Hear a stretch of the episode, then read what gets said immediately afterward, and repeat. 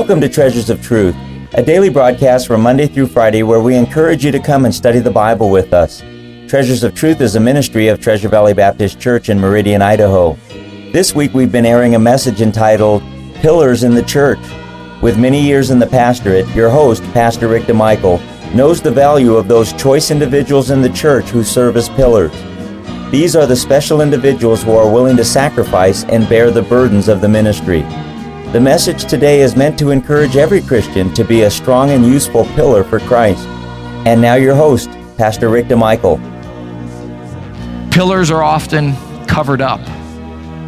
Now, I'm going to tell you something right now. At the judgment seat of Christ, the Lord knows who's been a pillar here. The Lord knows those who have been the first up. The Lord knows those who have stood alone. The Lord knows those who have borne the weight and the Lord knows those who have been covered up. Covered up. The ornamental things come later. The things that people tend to recognize come later the painting, the glass, the lights, the color, the appointments, the trim, the style. But these get covered up. These have no agenda. These have no personal ambition. These have humility. It's okay by them. It's okay by them if they're not noticed. You know, it reminds me of the role of the Holy Spirit of God. The Holy Spirit of God is as much a member of the Godhead as the Father and the Son. And yet he takes a, a, subservient position. He puts forward the Lord Jesus Christ. And as Christ is glorified, he glorifies the Father.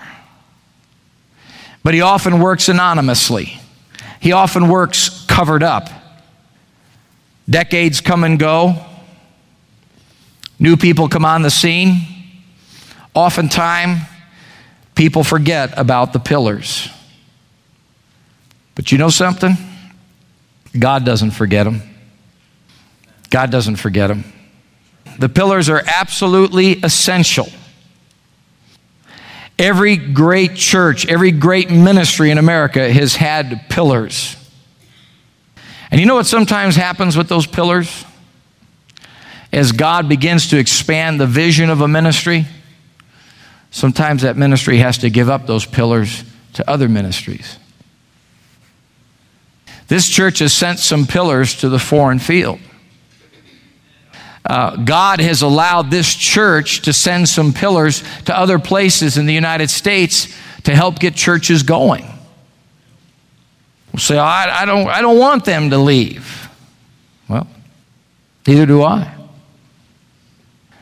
Uh, Brother Dennis Wells is here today, and I, I remember when God called him to go to Papua New Guinea.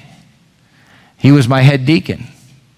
And I could see the Lord just stirring in his and Dee's heart during that whole missions conference. His brother Ted Mullins, and again, it was back in the old auditorium. In fact, I think it was back in the old, old auditorium, what is now that small fellowship hall. And he came into my office about two thirds of the way through that missions conference, knocked on my door, said, Pastor. And he had this big smile on his face, and he said, I believe I know what God wants me to do. And him and I had been talking and praying for several years. We knew God wanted him to do something, and it at one point, I thought he might just stay here and minister, put him on staff, that type of thing. And he said, God wants me to go to Papua New Guinea. And I worked up a smile and I said, Praise the Lord. And then I was thinking, now get out of my office so I can wipe the smile off my face. and then he left and I went, Thanks, Lord. well, that's how we feel, isn't it?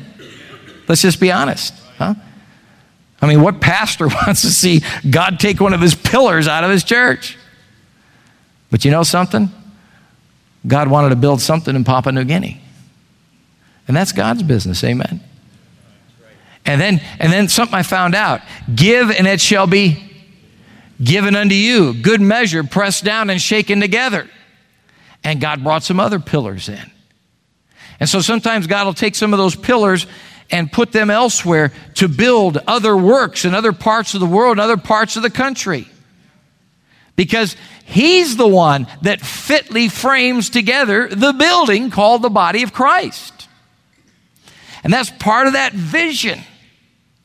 That's part of not just turning inward, but looking outward at what God might do elsewhere, as well as in our neighborhood. They are absolutely essential. I think of some of the pillars that this pastor had in his first pastorate from 80 to 84. I think of Roy and Goldie Toms, who provided a place for us to live for those four years. So the church didn't have a parsonage, and so we were able to live in the place that was right on their property, adjacent to where they lived. I remember her volunteer spirit, and she acted as a secretary for me, and I remember many times Roy going door to door with me, and he was the only one that could or would go. I think of Dave and Judy Boyer, who had a burden for the young people, and they were the couple I referenced, helped us start that little group called the Bible Beavers.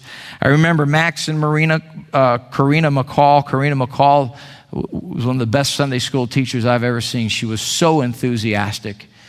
And she had the first and second graders. And those kids, the hardest thing with those kids was to go up into the next class. They didn't want to leave her class. And Max McCall, who had a vision to see a church started in that area. And Bud and Carrie Orr, who were there faithfully. And Pap and Gram Stifler, old couple, both home with the Lord now. Old Pap had black lung, but he was an enthusiastic amener. And Gram was an enthusiastic amener with a sharp elbow and a handkerchief. She'd wave the handkerchief. That's it, preacher. Praise the Lord. Preach it, preacher. We got about 40 people in the church, and she's back there waving that handkerchief with one hand and encouraging me and running that sharp elbow into Pap's ribs. Pap, did you hear that, Pap? He sure got you on that one. She'd say, Let him have it, preacher, let him have it. You hear that, Pap? You know, both of them were real loud because they couldn't hear well. They provide a lot of entertainment during the services. Absolutely essential. I tell you something, people might forget those people, but I know no pastor ever forgets those people. And more important than that, I know God never forgets those people. I wonder this morning if you're a pillar. I wonder if you're a pillar this morning. Treasure Valley Baptist Church is going to go forward. The pillars are going to have to continue to stand strong. Pillars, it's not time to say, well, we did it. My job is done. No. We just need more of them now. Are you willing to be first step? Are you willing to stand alone? Are you willing to be strong and bear the burdens of others? Are you willing to get covered up? Are you willing to be absolutely essential? Let's take our Bibles and turn to Hebrews chapter 12. I want to close with this thought. As I said, said to you before, pillars get covered up, and, and there's a generation comes up that knew not Joseph, that may not know anything about. Those that laid the foundation, but God knows. And I always think what Adoniram Judson said, the great missionary to Burma. He said, If you are suffering without succeeding, if you're bearing burdens without succeeding, it is so that someone after you may succeed without suffering.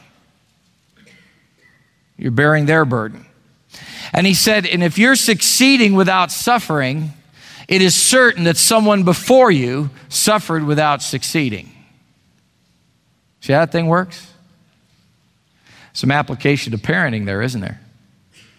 Some application of parenting. But we'll move on. Look at Hebrews chapter 12. I want to talk about the greatest pillar of all, Hebrews chapter 12. Wherefore, seeing we also are compassed about with so great a cloud of witnesses, let us lay aside every weight and the sin which doth so easily beset us, and let us run with patience the race that is set before us. Paul references that great cloud of witness, all of those that ran the race in Hebrews chapter 12, that great hall of faith.